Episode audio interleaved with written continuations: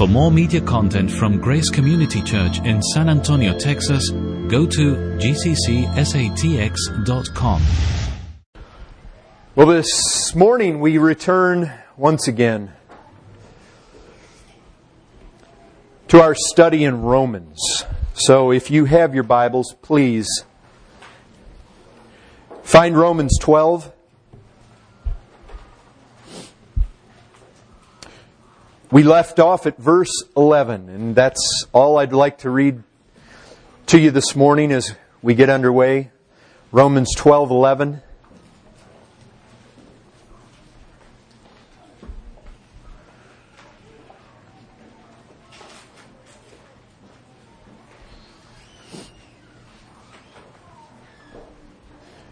As with many of these other verses, very simple, very to the point, not, not incredibly complex or complicated.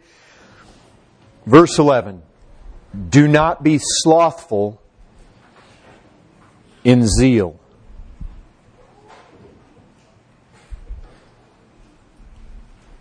Some of your Bibles, you may see business there. That, that really, the KJV translates it that way only once and right here. Um, it's really the word for earnestness. Zeal is, is right. That's, that's good. Uh, we're to be slothful in zeal. Be fervent in spirit, serving the Lord. Brethren, have you ever read, ever considered? Now just think with me here. Lend, lend me your minds for the next few minutes. Have you ever wondered why we're still here? Now that may not, it, maybe it, maybe it's never entered your mind. But think with me a second. Think about the thief on the cross. You've got this man on the cross next to Christ. He's saved. We know that earlier on that cross he was mocking. Suddenly, something happens to him. The man is born again. The man is regenerated right there on that cross. He went from mocking to defending Christ over against the other thief, the other one on the other side. And that very day, Jesus Christ says, You'll be with me in paradise. Now, has it ever struck you that if it's possible for that thief to be that day in paradise, guess what? You know one thing that tells me? It is not absolutely essential that you and I walk this earth for 10, 20, 50 years in some kind of progressive sanctification, right? I mean, what that tells me right there is it's not essential on God's part to leave us here for 50 years in order to work all the kinks out of us, to get us to the place where we're perfect. You'd agree with that, right? So doesn't the question come up, why am I still here? Think with me. Some of you, you're distracted right now. We got movement here, people wandering about. I mean, right now I see four people up. Uh, there's distraction. I mean, think about it. We're here in this life, there's distractions. You got cars going by out here people moving around. No doubt during the sermon, there will be babies crying. In this world, we're distracted. We've got the flesh. We're still in this body. We struggle with it. The fact is, any of you ever experienced coldness or dryness? You've got the world out there that's throwing all these temptations at you. Dayton, Satan comes around. He's, he's looking to devour people. He's constantly prodding us and poking us and, and causing trouble in our life. You just think about this. Any of you love God with all your heart, mind, soul, and strength today perfectly? You see, we fall short. We've got all these things, all these plagues, all these weaknesses, all these distractions. If God took us out of here and took us to glory, to paradise, right there, you know, you know where that thief went to? He went to paradise. Where's that? You go over to Hebrews 12, 23, you find the New Jerusalem talked about there, the city of the living God. And who's there? Just men, righteous men made perfect. That thief went out of this world that day and he was perfect. I mean, with all these distractions and everything, you and I can't worship God perfectly here. None of us have worshiped God perfectly here. As glorious as that last song was, none of us sang it with all our heart, all our mind, all our soul, and all our strength. If God took us out of here, we could be worshiping before Him in absolute perfection right now. Now, this is the question I would ask you. Wouldn't that be more for His glory? Wouldn't it be more for His glory if I was there where I didn't have the distractions and I was able to worship Him without the least taint of sin? Sinlessly perfect worshiping God. Would, would that not cause Him more glory? Why? Why are we here? Why the delay? Why does He leave us in this wasteland? Look at us! This army of Christians gathered together at Fatty's. I mean, if God so willed it, He could say, I mean, just give the word, Lord. This little army, one swift attack, boom, we're out of here, we're gone. God could will that. God could so energize us, one quick charge today, it's all over, He takes us all there. Okay. Brethren, let me tell you this. Let me guarantee you this. If it was truly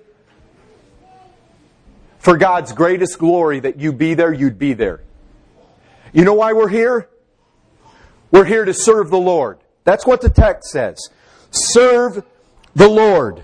The fact is, we're still here because the service that we have to render to the Lord here glorifies God more than if we were there worshiping Him perfectly in heaven. Brethren, let me assure you of this. We are not here in vain. There's a reason. There's a purpose. We're here to serve the Lord in a way that would not be possible if we were this day in glory, basking in the brightness of His beauty. That's a fact. Well, what are some of those things? I mean, what does the scripture say? The church of the living God is a pillar and ground of truth. Can we be a source of truth in this world? Can we be truth in a world of lies, controlled by the father of lies if we're up there? If we're gone? We can't be that. Did Christ not say, You're the light? You're the salt. How are we going to be the salty preservers of the earth if we're not here? How are we going to shine forth the light of the truth of Christ's words if we're not here? Did Isaiah not say, How beautiful upon the mountains are the feet of him who brings good news, who publishes peace, who brings good news of happiness, who publishes salvation, who says to Zion, Your God reigns? I'll tell you this if the church of Jesus Christ isn't here, nobody's telling this world, Your God reigns. Nobody. Because aside from the church, nobody's got the truth. Muslims don't have it. The JWs don't have it. The Mormons don't have it. The Nightly News doesn't have it. We have it. We are the pillar and ground of truth. You take us out of the world, the truth is gone. As far as those people proclaiming it. We can leave it here in a book. But you know what? It's not just about a book. How are they going to hear unless somebody's preaching to them? That's why we're left here. We're left to proclaim these glad tidings. If you're in heaven, that doesn't happen. We're not here in vain. Now, I say all that just to emphasize this. It's clear that the greatest glory that you can bring to God right now is by faithfully serving the Lord here and now. And if that were not the case, be certain God would not leave us here. But we are here. Paul says that while we are here, listen to it. We're not to be slothful in zeal, but fervent in spirit, serving the Lord. I have two objectives this morning. That's it. First, I want to explain Paul's exhortation right there in Romans 12 11. Second thing I want to do is try to persuade you to do what Paul exhorts you to do. So first explain it, then persuade you. So, look at the text. First explanation. I want you to no- notice the last three words. Do you see them there? Serve the Lord.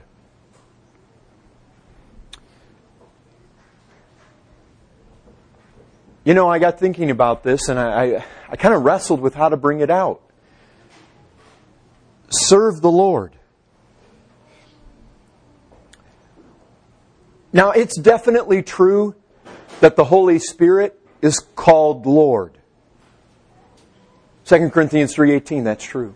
It, you'll find repeated verses. In fact, right here in Romans chapter 1, very beginning verses, God the Father is called or, or it talks about serving him there.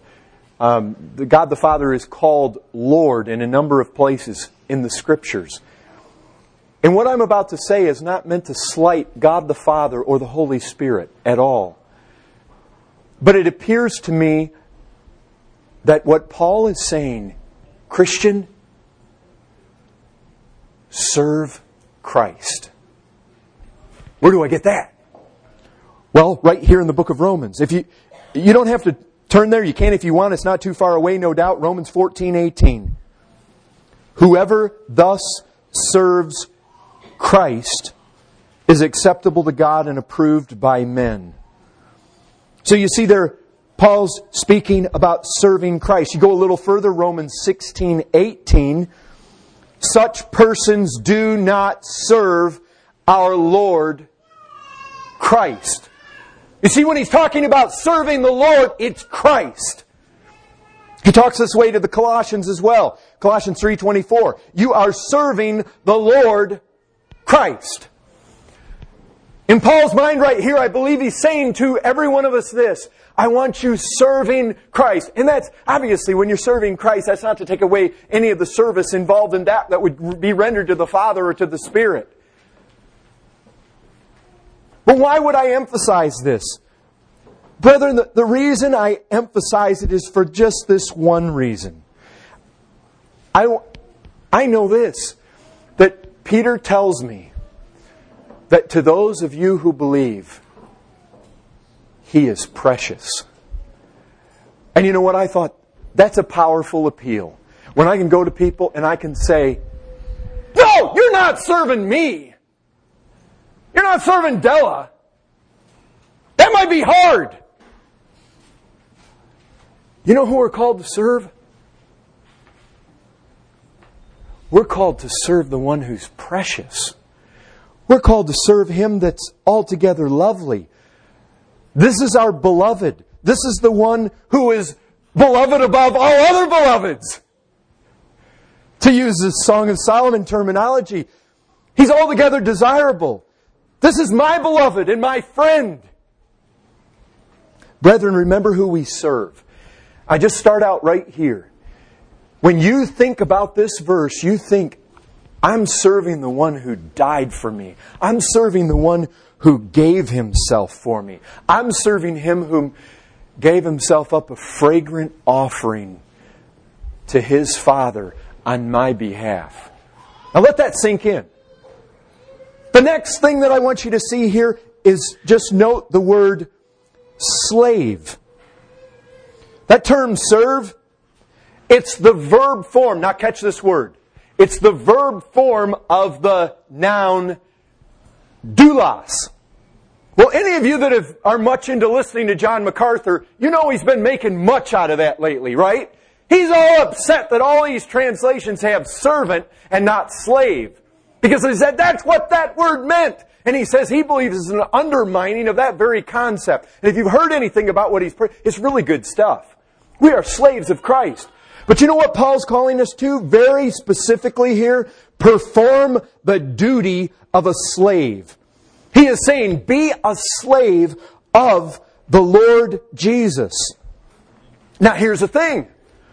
What is it that's true about a slave? I mean, if you were basically to define slave, what is the basic meaning? I'll tell you what, it has to do with will. A slave is one who caters to the will of another. Isn't that exactly what a slave does? A slave carries out the will of the master. That's, that's the whole point of what slavery is all about. Now, brethren, did you hear that? I know you heard the words, but did you really hear that? You know what?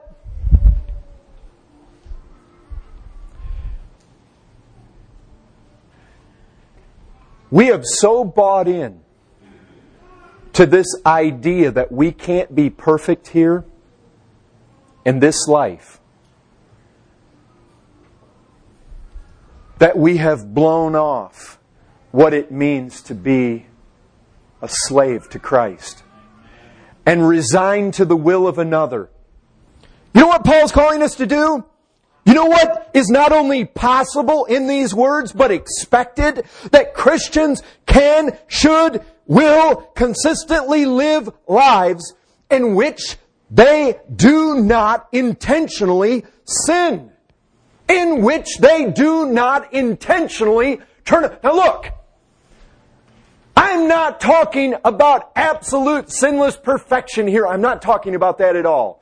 I know that when the scripture says love God with all your heart, heart, mind, soul, and strength, I'm not saying you can do that for an extended period. I'm not even certain any of us can do it at a moment in time. But what I am saying is this. It is not only possible, it is commanded that we seek to live our lives as living sacrifices. That means I am resigned to the will of God on a consistent basis. Do not justify your rebellion by saying, well, we can't be perfect, and so you live a life of willingly transgressing the commandments of Christ. You are called to be a slave to Him, which means you are to resign your will. Listen, true Christians can walk through the next 24 hours without purposely, intentionally, willfully, knowingly violating something that they know pleases the Lord. Is that not true? Is that not true? Should that not be expected of us? Are you going to justify before me willing? Now look, I'm not saying that things don't happen in ignorance. I'm not saying that, that we won't fall. And I'm not saying that the true Christian's going to live the rest of their life never intentionally sinning against the Lord. That's not what I'm saying. What I am saying is the scripture, I believe, repeatedly calls us to living a life where we are committed. I am not going to intentionally bend my will against my master. I'm called to be a slave to him. Brethren, think about this. This is not far off from what Peter says over in 2 Peter 3:14. He says, "Be diligent to be found by him, Christ, without spot or blemish and at peace. Now you think about that. Be diligent. He's not talking about what Christ has earned for you, though Christ has definitely earned a perfection for you. He is saying you be diligent. He means in your life, as you live, in your conduct, as you move through life, be diligent to be found blameless and spotless. And I'll tell you this, when you willfully transgress the commandments of your Lord, those are spots, those are blemishes, and you are being told, be diligent to do this. And you know what the writers of Scripture believed? They believed that you could, with increasing regularity, being diligent and applying yourself, living your life where you are consistently giving yourself to the will of Christ. Do not excuse your rebellion and your disobedience based on the fact that you believe we can't be perfect in this life. And like I say it again, I'm not saying you'll love God with all your heart, mind, soul, and strength perfectly, even at any moment, let alone for extended periods. But what I am saying is this. You can live your life where you are consistently applying yourself and being diligent to not let any spot, any anything to your blame be thrown in there where it can be charged with you. You willfully are transgressing against the Lord Jesus Christ. Brethren, do you believe that that's what the scriptures teach? And I believe that there is a teaching that is so permeated, especially the reform movement today, where people feel justified to willfully go out and do things against the Lord, and then they justify it by saying, well, we'll never be perfect here. They basically justifying their rebellion, they're justifying their sin. Don't you dare believe that. When Paul calls you to serve the Lord, he's t- calling you to resign your will to Christ and to do it with regularity, do it with constancy, do it, do it, brethren, do it. By the grace of God, you can live the next 24 hours without willfully acting contrary to what you know that the Lord Jesus Christ would disapprove of. You can do that. Press on. Be diligent, brethren. Be diligent to do this. I'm not saying you can do it in your own strength, but by the grace of God, He's precious to us. His will is good for us. He calls us to do things that are good. Have any of you found him to be a hard master? Have any of you found it that the things he commands us to do are unreasonable? Look, set your will to do his will.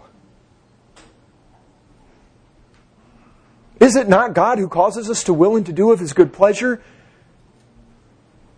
God is working for you, brethren. Set your will to do the will of Christ. We're to be his slave.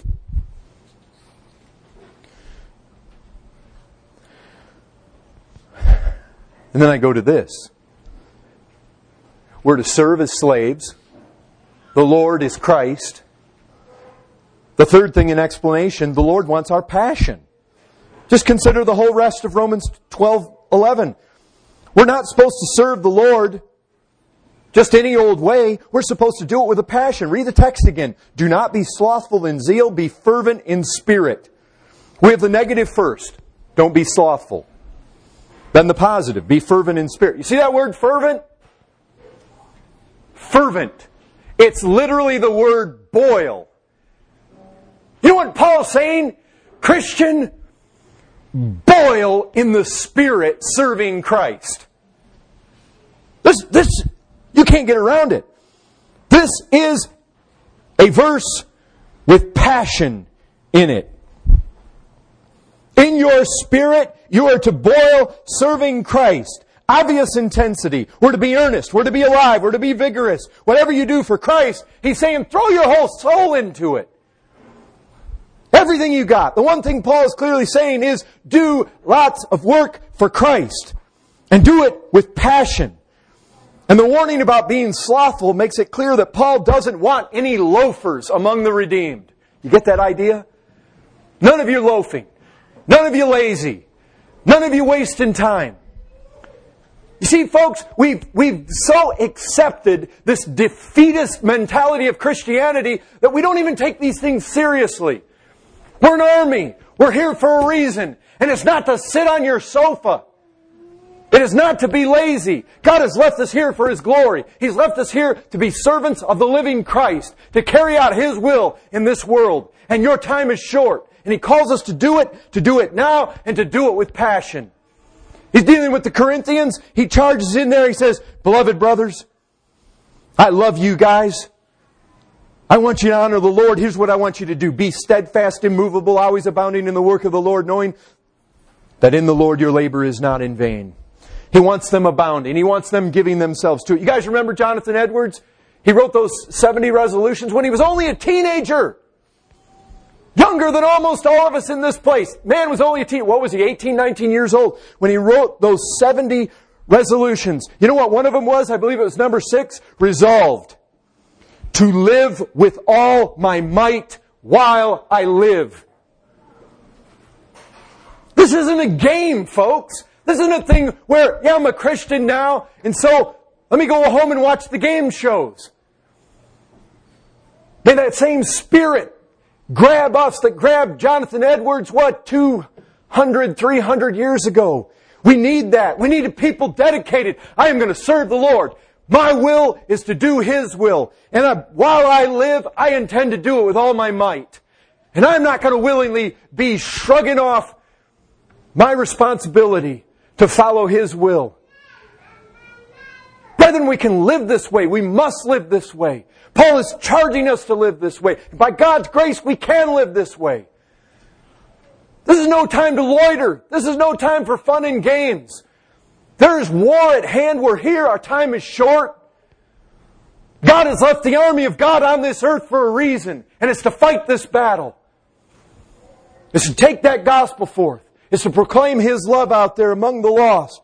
Zeal matters. Passion matters. Over and over and over and over again in the Bible, we find intensity matters, zeal matters, wholeheartedness matters. Don't settle for anything less. Too many lazy Christians, or at least professing lazy Christians. Make no mistake about it. The Lord Christ is calling you to put away your idleness, put away your slothfulness, all your laziness, all your half-heartedness. Serve Him as a slave with a boiling spirit. That's what we're called to do. So there you have it. That's what the text says. Now, here's the thing. I'm going to go on to the second part, my persuasion. I'm going to try to persuade you all now. Now you say, how can I persuade you? I mean, if you're out there and, and there's some measure of sluggishness, maybe somewhat idle, you're less than boiling, less than fervent, somewhat slothful in your serving of the Lord, how can I encourage you to pick up the pace? You see, I realize this. Only that burning, living Spirit, Holy Spirit of God, can truly light a fire in your heart. But I know this. There are certain materials that the Spirit of God uses as kindling to start those fires, as did Christ and as did His followers. And what is that? What is it that kindles in the heart of a Christian? Folks, it's truth. You know what the, you know what the biblical writers did when they want to encourage people? They didn't zap them. They didn't send thunderbolts and lightning on. They, they, they, they hit them with truth. You know why they did that? They believe that the Spirit of God works through truth. They believe that truth is the kindling that the Spirit of God lights in the hearts of God's people. And I believe that too. And so you know what I'm going to do? I'm just going to shoot through a list of 12 things. You ready? Here we go.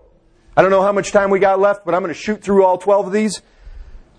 And I'm not going to guarantee you that we're going to go through all of them fast. We might settle in on one or two of them just because Brethren, don't be slothful. Don't be idle. We have too much sloth and sluggardliness and slowness in Christians today. So here we go. May, may these grab your heart. May God use them as kindling in those hearts. Twelve of them. Number one.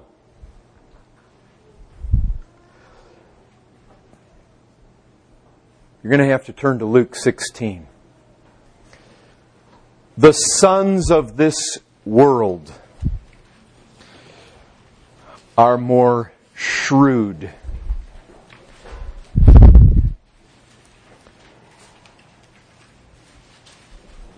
Than the sons of light. Brethren, read with me. Luke 16, verse 1. He, Jesus Christ, also said to the disciples, He's going to tell them a parable here. Now listen to this parable because there's been lots of dispute and debate about its meaning, but brethren, it amazes me how clear things are in the Bible that people spend all sorts of time debating and disputing about. This text is very obvious, and I think you all see it. There was a rich man. He had a manager. Charges were brought to him that this man was wasting his possessions. He called him and said to him, What is this I hear about you? Turn in the account of your management, for you can no longer be manager. The manager said to himself, What shall I do? Since my master is taking the management away from me, in other words, I'm getting fired, I'm not strong enough to dig, this isn't a ditch guy. I'm ashamed to beg. I've decided what to do so that when I am removed from the management, people may receive me into their houses. So, summoning his master's debtors, one by one, he said to the first, How much do you owe my master? He said, A hundred measures of oil. He said to him, Take your bill, sit down quickly, and write fifty. Now, folks, this manager is stealing. This manager is being dishonest. This manager is doing that which is evil. It's very, very evident. He said to another, How much do you owe? He said, A hundred measures of wheat. He said to him, Take your bill and write eighty. Now here's the thing that happens. The master commended the dishonest manager. So right there, Christ is admitting the guy was dishonest. And, and this is still the parable. He's saying in the parable, the master commended the dishonest manager for his shrewdness. Now, folks, one of the reasons there's so much debate about this is because you have to admit it's a rather strange parable. It sounds like Jesus is almost encouraging unrighteous behavior. But is that really what he's doing? We need to read the next words or we miss the whole meaning. And here are the next words. For the sons of this world. Did you get that? The lost. That's who he's talking about. The lost people. The sons of this world are more shrewd. You know what that word is?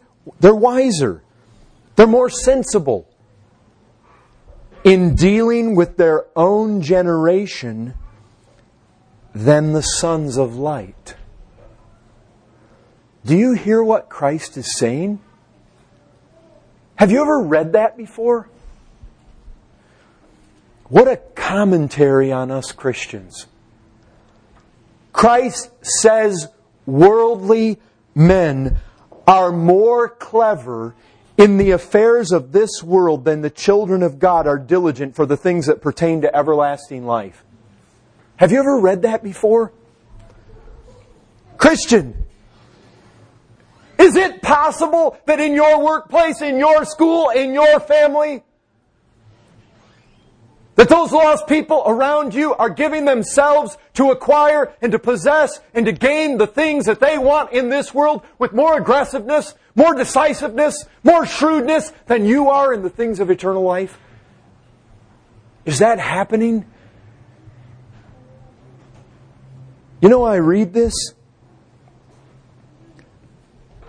Doesn't it almost make you want to, want to hang your head in shame?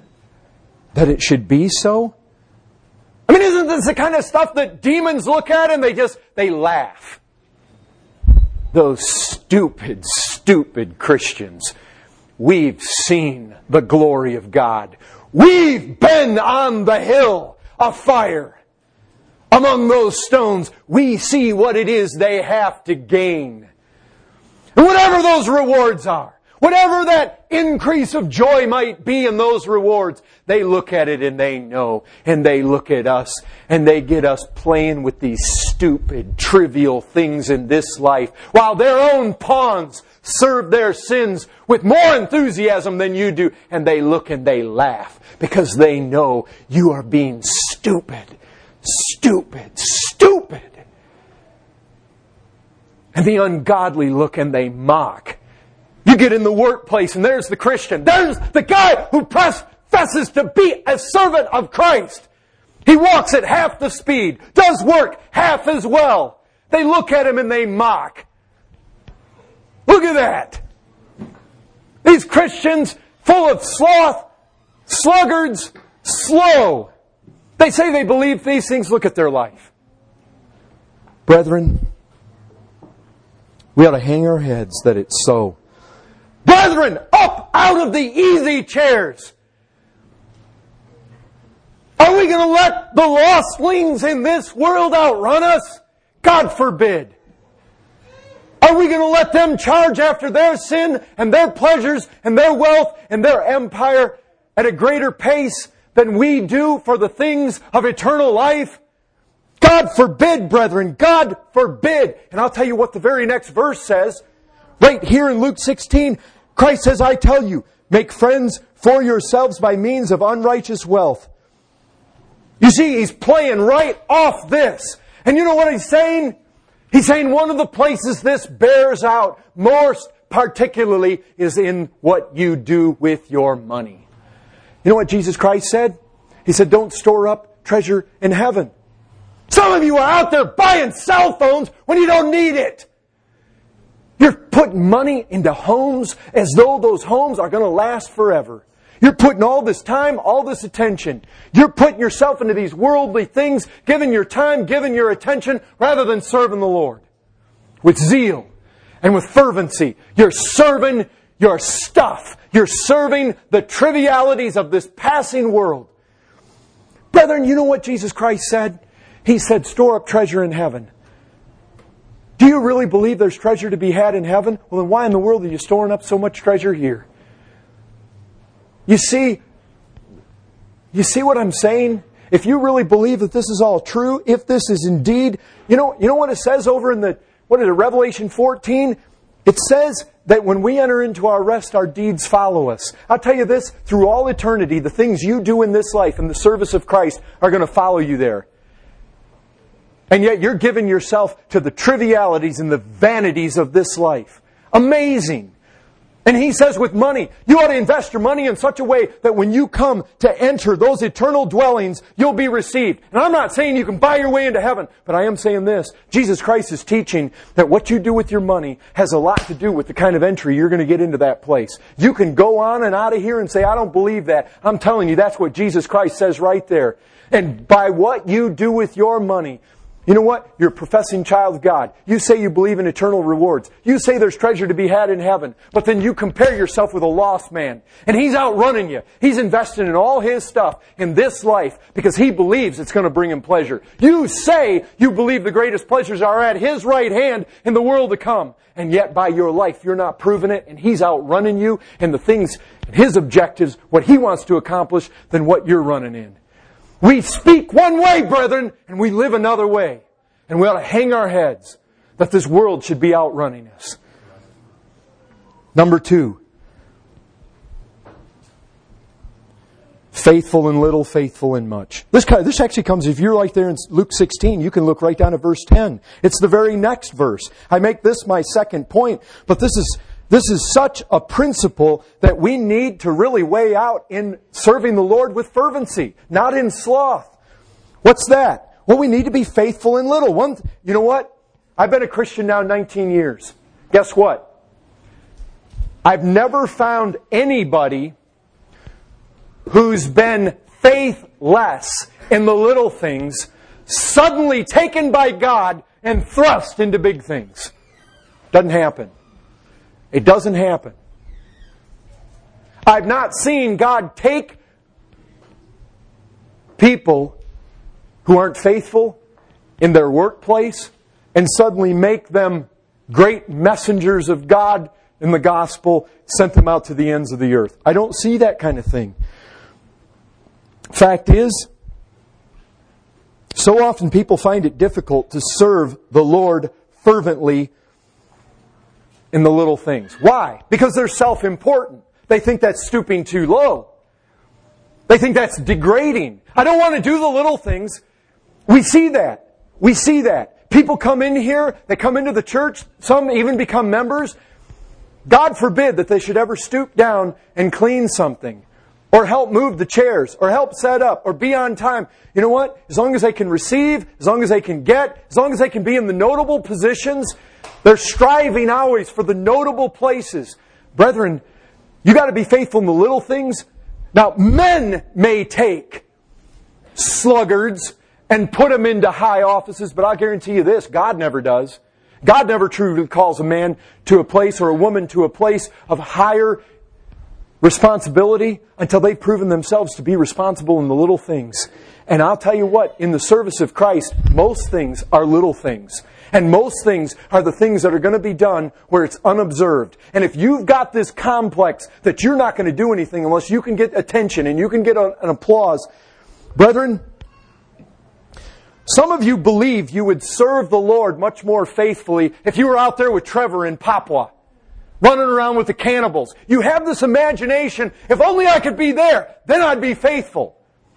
Some of you have this idea, well, if Brother Tim would just open up the pulpit to me and let me preach, then I'd be really able to serve the Lord. Let me tell you that.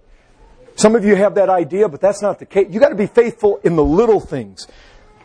Faithful in those. Brethren, there's a bathroom over there. Now you just you just let let this kind of imagination go go through your mind. You ask yourself, whether you're this kind or not. You go in that bathroom, you see a mess on the floor. Maybe it's an awful mess. It's disgusting. Here you are in the bathroom all by yourself, and you realize if I don't pick that, if I don't clean that up, nobody's going to see it. Nobody's going to see it. If I pick it up, clean it up, nobody's going to see it. You just ask yourself, are you the kind to walk out of that bathroom and just leave it there? You see, God calls us to be faithful in little things. Now, really let your imagination kick in here. Imagine you say, that's, that's too degrading. I'm too clean. I'm too proper. My clothes are too pretty to serve the Lord that way. Imagine yourself walking out of the bathroom and Jesus Christ Himself walks past you. You turn and you look, and He bends down in there and He cleans it. Would you feel real good? You'd feel ashamed. You know who calls us to live this way? You know the one we're called to serve? Is he who took the towel and he girded himself and he got on his knees and he washed his disciples' feet. Brethren, you got to be faithful in the little things before you can ever expect that you're going to be faithful in the big things. Before you can ever expect you're going to be faithful preaching or off in the jungle somewhere. Too many of us live in this dreamy, foggy, unrealistic mindset we float around not being faithful, but we have this idea if only we could be in another position or in another place, then we'd be faithful. Folks, let me tell you this. If you're not faithful right now, serving the Lord in the little things, right where you find yourself, you will never be faithful in the big things. Mark it down. Number three. I take this one, this one, this one I call whatsoever your hand finds to do, do it with all your might. Well, where did I get that from? This comes from an interesting Old Testament text taken from Ecclesiastes, which I believe has a, a definite resemblance to the text we find in Romans 12 11. Ecclesiastes 9 10. Whatever your hand finds to do, do it with your might. That's fervency. Do it with your might. Do what? Whatsoever your hand finds to do. I think it's very interesting. You know when they built Jerusalem? Guess where every man built? Right by where he lived. He came out his front door. There's the wall. Broken down, needs to be rebuilt. His hand found to do it. Right there in front of his face. And you know what? He gave himself to do it. And with might, he did it. And with fervency, he did it. And I'll tell you what they did. They built that wall, whatsoever their hand finds to do. They didn't have to wander away somewhere. They found something for their hand to do right there in front of their face. Again, we can come back to this whole thing. A lot of people are looking for the thing to do way off out there in the ends of the world. But let me just tell you this. Those men set themselves building that wall and they built it till it was done. You know what doing something with all your might means? You know what doing something with fervency means? It means you don't go into it half-hearted and running out of gas in the middle of it. You do it till it's done. Guess what? They built right there, right out their front door, right where their hand found what to do, and they did it with might, and they did it till it was complete. Why do I emphasize that? We got too many Christians today that are ready to start everything under the sun, but they got no juice to take it all the way through the end. It's amazing how many ministries you'll get 40, 50 people ready to do in the beginning. Three months out, there's four. Why? Because people aren't serving the Lord with their whole heart. And you got too many people that are looking for where the action is. Boy, they'll go where the thrill is. They'll go where the action is. They'll come in, seem all excited. Where are they in a few weeks, few months? They're gone. Why? They're action seekers. They're thrill seekers. That's not the way to serve the Lord. That's not serving the Lord fervently. That's not serving the Lord with all your might. That's basically serving yourself. And as long as it's fun, as long as it's exciting, you'll be there. But after that, you're out the door short lived, quickly off to the next thing. That man is not putting all his might into something he only intends to see halfway done. You know what, our Lord Jesus Christ, He started with 11 saved men. And He ended with 11 saved men. He didn't get halfway through and say, this is boring. I think I'm going to go on to the next thing. See you guys later. This is, this is tiring to me. You, you know, I've become too familiar with you. I've seen all your defects now. I've seen all that you know, your weaknesses. You guys, sons of thunder over there, doubting Thomas over here, and we got Peter, and your pride is killing me, so I'm off to the next group. But we got Christians like that. They come in, things get a little hard, a little bit of trial, a little bit of difficulty, and they're ready to hit the wind. You gonna serve the Lord with all your might? You gonna serve the Lord with fervency? Are you in this thing half-hearted? You ready to bail? And I say this to you young people. We got too many young people looking for the action is and not really ready to work. As long as it's fun, as long as it's thrilling, as long as there's an excitement about it, you're in there. As soon as that starts to wear off, well, I'm going to go to the next exciting thing. You're really not there to serve the Lord. Number four, I just say short lived commitments are a curse. If you start things, may God give you the grace, give you the might, give you the fervency to finish what you start. Number four, Christ hates half hearted service. Revelation 3:15, I know your works. What church is this? Who's the half-hearted church? I know your works. You're neither cold nor hot. Who's he speaking to? He's speaking to Laodicean. He's speaking to a church, folks. Laodicean church. You're neither cold nor hot. Would that you were either cold or hot. So because you're lukewarm and neither hot nor cold, I will spit you out of my mouth. Brethren, of course, we all realize that Jesus is not saying that being cold is good. You guys understand that, right? He's saying, be honest. Show yourself for what you are. It's not good to be on the outside, but if that's where you truly are, then show it. Either be in, be out. Get off the fence. Get off the wall in your service for Christ. Be hot, be cold, be true, be false, be real or not. He would rather have you just come clean and be cold rather than this sickening middle ground. If you're going to serve the Lord, serve Him with fervency. Because He doesn't want anything else. He's not pleased with it. You know that word spit? Spit you out of my mouth? It's the word vomit. The old King James says spew. Christ hates half-hearted service. It makes Him want to vomit. Now let me tell, hey, Let's not mince words. You and I know what hot is. Don't tell me you don't know what hot is. You put your hand in water, you know if it's hot, you know if it's lukewarm. That is not a word that is spoken in another language to us that we have a hard time comprehending. Don't mince words here. Look at your life, man. We called for a week of prayer and fasting. Has your prayer and fasting for our missionaries over this last week been hot? We have prayer meetings on Wednesday night. We pray for the things that matter. We pray for big things. Your prayer life hot. Your attendance on Wednesday prayer meetings hot. You've been praying and fasting for our missionaries in a way that could be described as hot.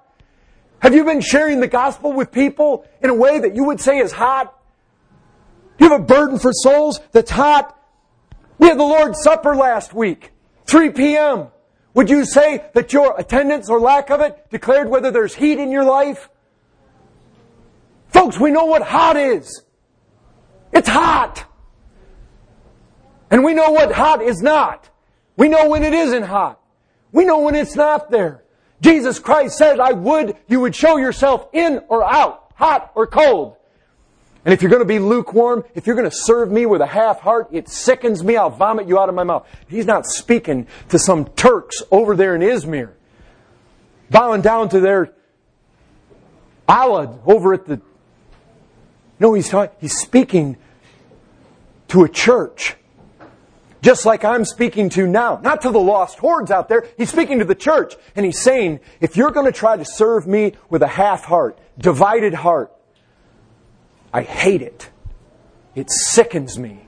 Go one way or the other, but get off the middle.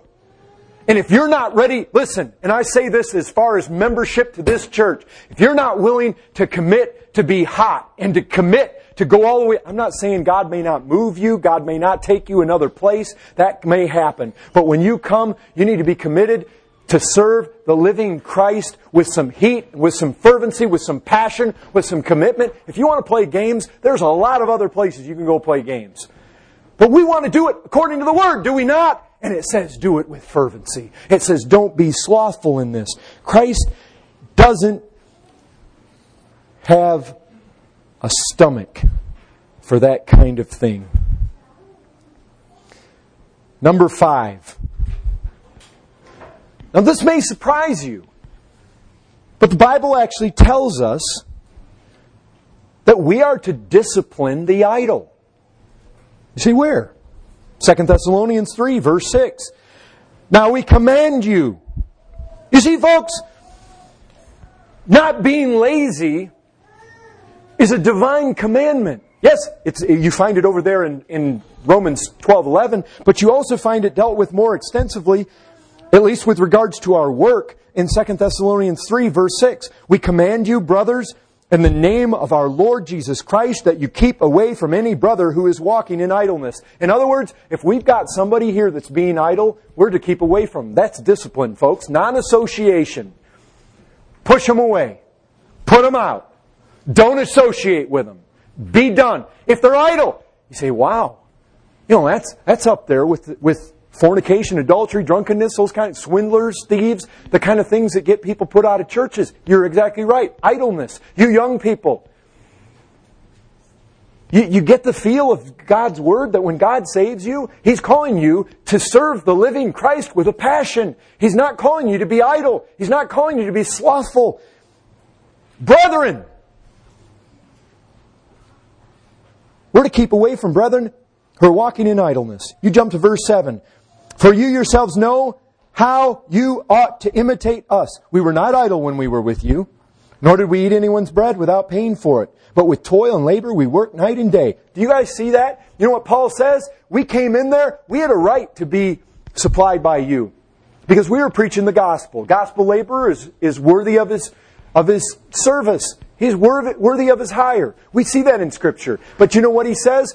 We forewent that because we wanted to be an example to you of those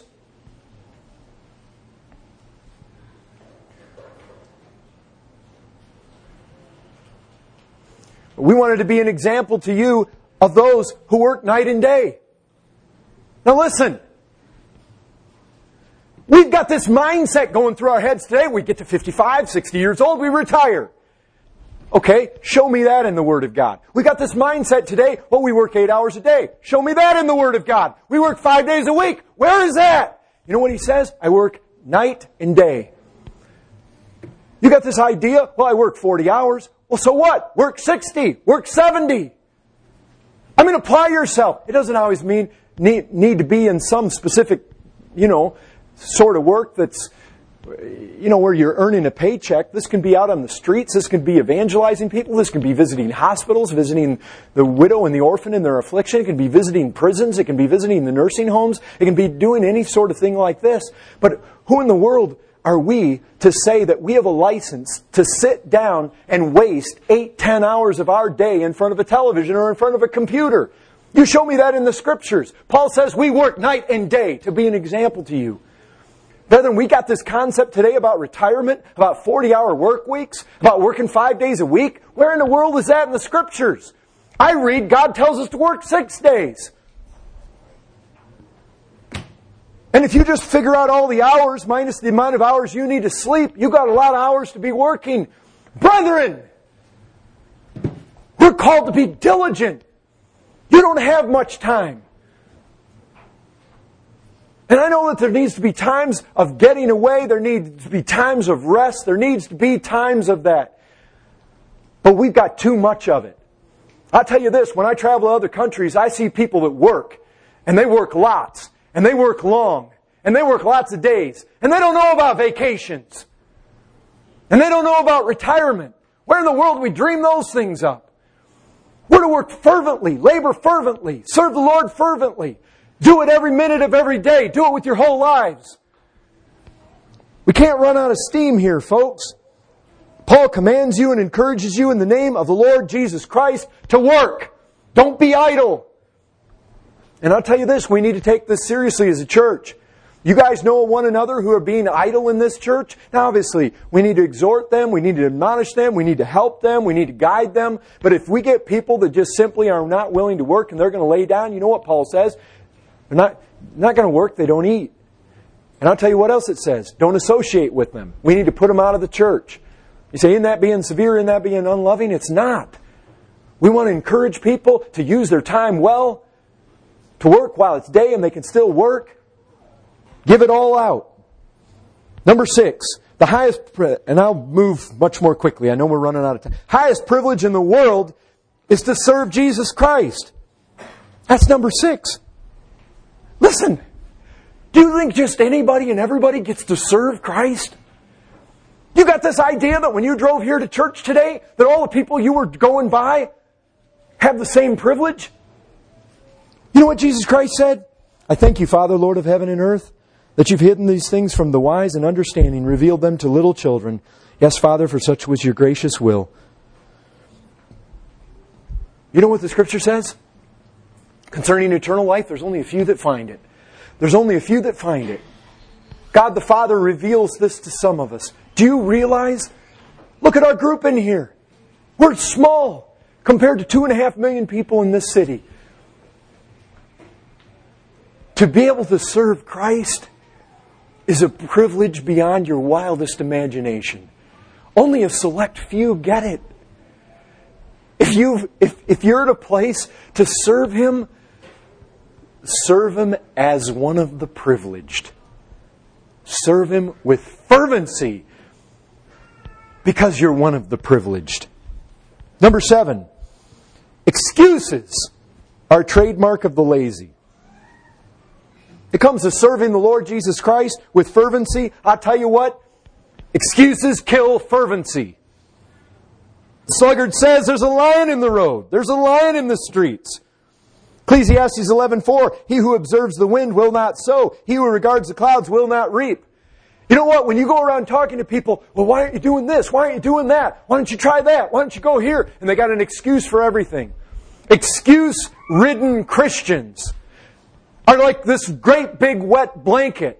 You know, they're the people that always find the fault. They're the uh, people that always think it can't work. They're the people with always the excuse. You get some hot heart, some fervent heart, fervent spirited people that want to serve Christ with passion. And what do you get? You get this, you know, guy comes along and he's just, he's just ready to quench every fire he finds. He's got excuses numerous under the sun why that can't work. He'll ask questions till the sun don't shine.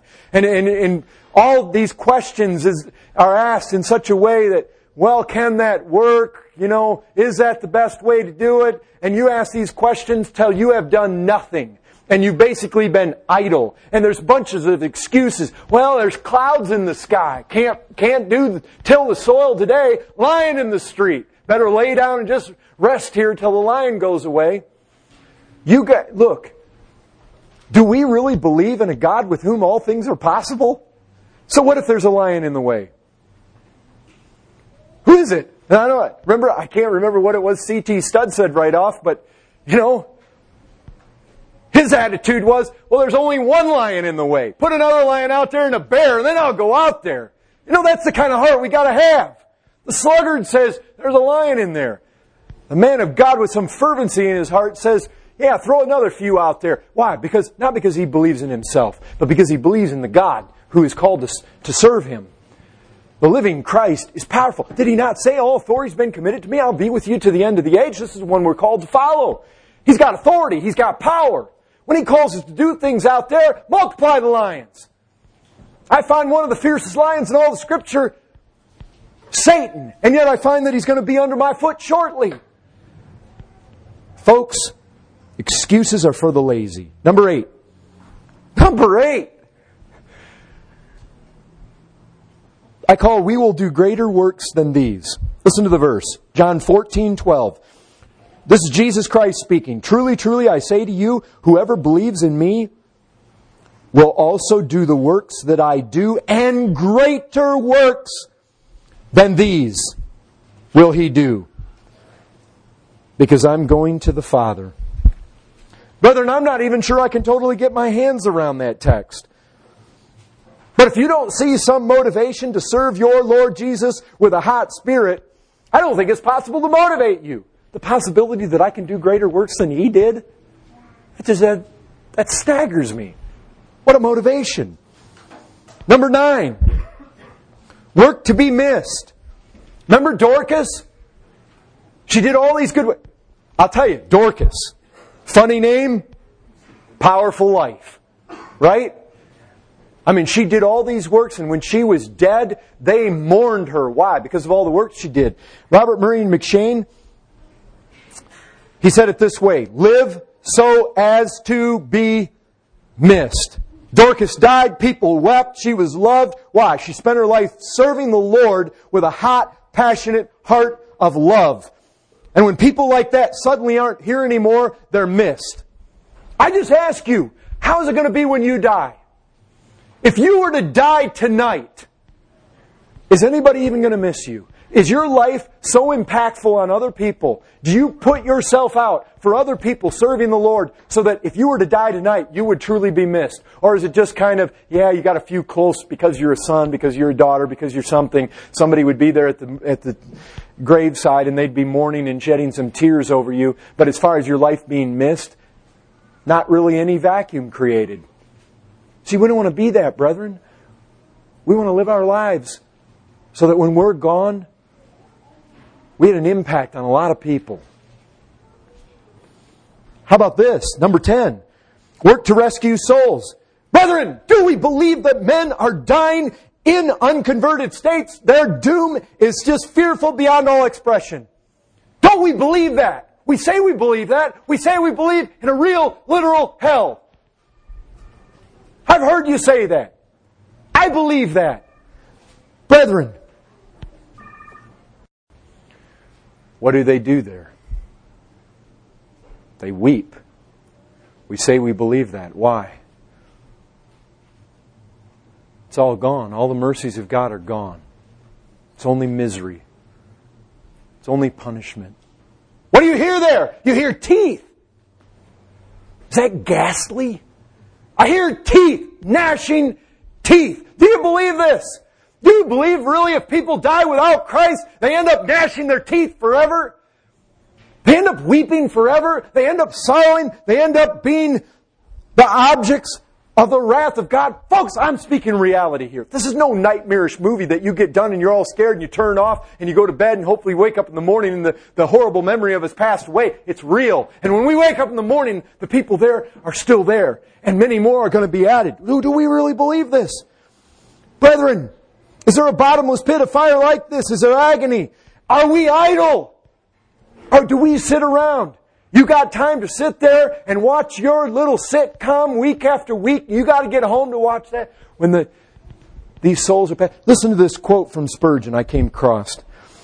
Oh, children of the living God, I beseech you by the fires of hell, by the agony that knows of no abatement, by the thirst that is not to be mitigated by a drop of water, by the eternity which knows no end. I beseech you by the wrath to come. Be up and doing, earnestly striving together to be the means of God's hand of awakening poor souls and bringing them to the mercy of Christ. Be earnest. If you don't believe this Bible, I care not what you are, earnest or dull. But if you do believe it, act as if you believe it. If you think men are perishing, if the Lord's right hand is dashing in pieces his enemy, then I beseech you to be strengthened, to endeavor to bring these enemies to Christ, that they may be reconciled by the blood of the cross.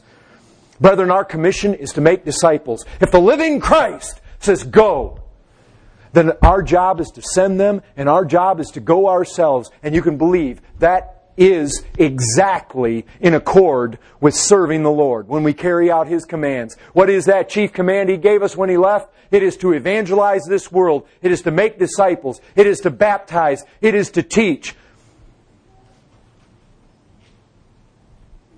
How many nations sit in darkness? Can we rot away the time? Get off the computer and let this grab you. Number 11. Is it so hard to serve the one who loves you? I mean, the thing is, slaves oftentimes are bidden to serve those who are cruel and harsh. Jesus Christ took the God, took, took the cup of God's wrath for me, and he drank it, and he drank every drop out of it. He emptied my hell for me. Is it so hard to serve Him? Some of you have served Him long. Some of you have served Him short. But have we all not found, whether it's been short or long? Brethren, His yoke has been easy. His burden has been light. We have not found Him oppressive and cruel. We have found Him good. This is the one can you see him sweating in the garden? What was he doing there? What was he doing sweating in that garden? He was being put in the crucible of my damnation. And I realize it happened on the cross, but he was having fore glimpses of it, and it was causing such oppression to his soul that drops of blood were coming out. He's put in the crucible and ground by God, and he did that for me. He did that out of love for you. Do you find it so oppressive, so awful to serve this one? Brethren, can you imagine if, if he could stand here bodily right now and say, Look at my hands, look at my feet, look at my side pierced for you. I did this for you. Now I call you to serve me. Don't you find your heart melted in enough appreciation to say, the Lord doesn't need our service, but He certainly, for His glory, beckons us to it. Beloved, we don't just want to serve Christ, we want to love Christ. We're not like those pagans Oh, I've got pictures in my mind. Hindus in their yard with their little dollhouse looking altars, bowing really fast. And all, it's almost like you look at it and it's like that, that, that can be real. That's, that's, we're not like them. We don't serve our Christ like the pagans all full of fear, all full of terror. Brethren, if, if Christ were to stand here right now, and you know, he would speak with authority and yet with compassion. If he spoke in that way and he said, Look at my wounds. I've done this for you. What have you done for me? Is this not worth your fervency? And I'll leave you with this one, number 12. Jesus said this We must work the works of him who sent me. Why? While it's day, night is coming when no one can work. You're left here in the world for a certain purpose to serve the one who bled and died for you. And the end's coming. The night's coming. And no matter whether you completed your service or it's left undone, there's a moment coming when you will serve no more. Brethren, the night is coming. The night is coming. Some of you may know the name William Burns. He was the Scotch evangelist that filled the pulpit for M'Cheyne when he went to Jerusalem. While Burns was in the pulpit, revival came to Dundee, there at St. Peter's. This is also the man who, as a missionary, went over and worked in China, and he worked alongside Hudson Taylor for a season. Let me tell you, this man gave his life well. He served the Lord well, and he served it with fervency. And it was known of this man that he would walk up and he would put his hand on the shoulder of other Christians. And he would say to them, Brother, we must hurry.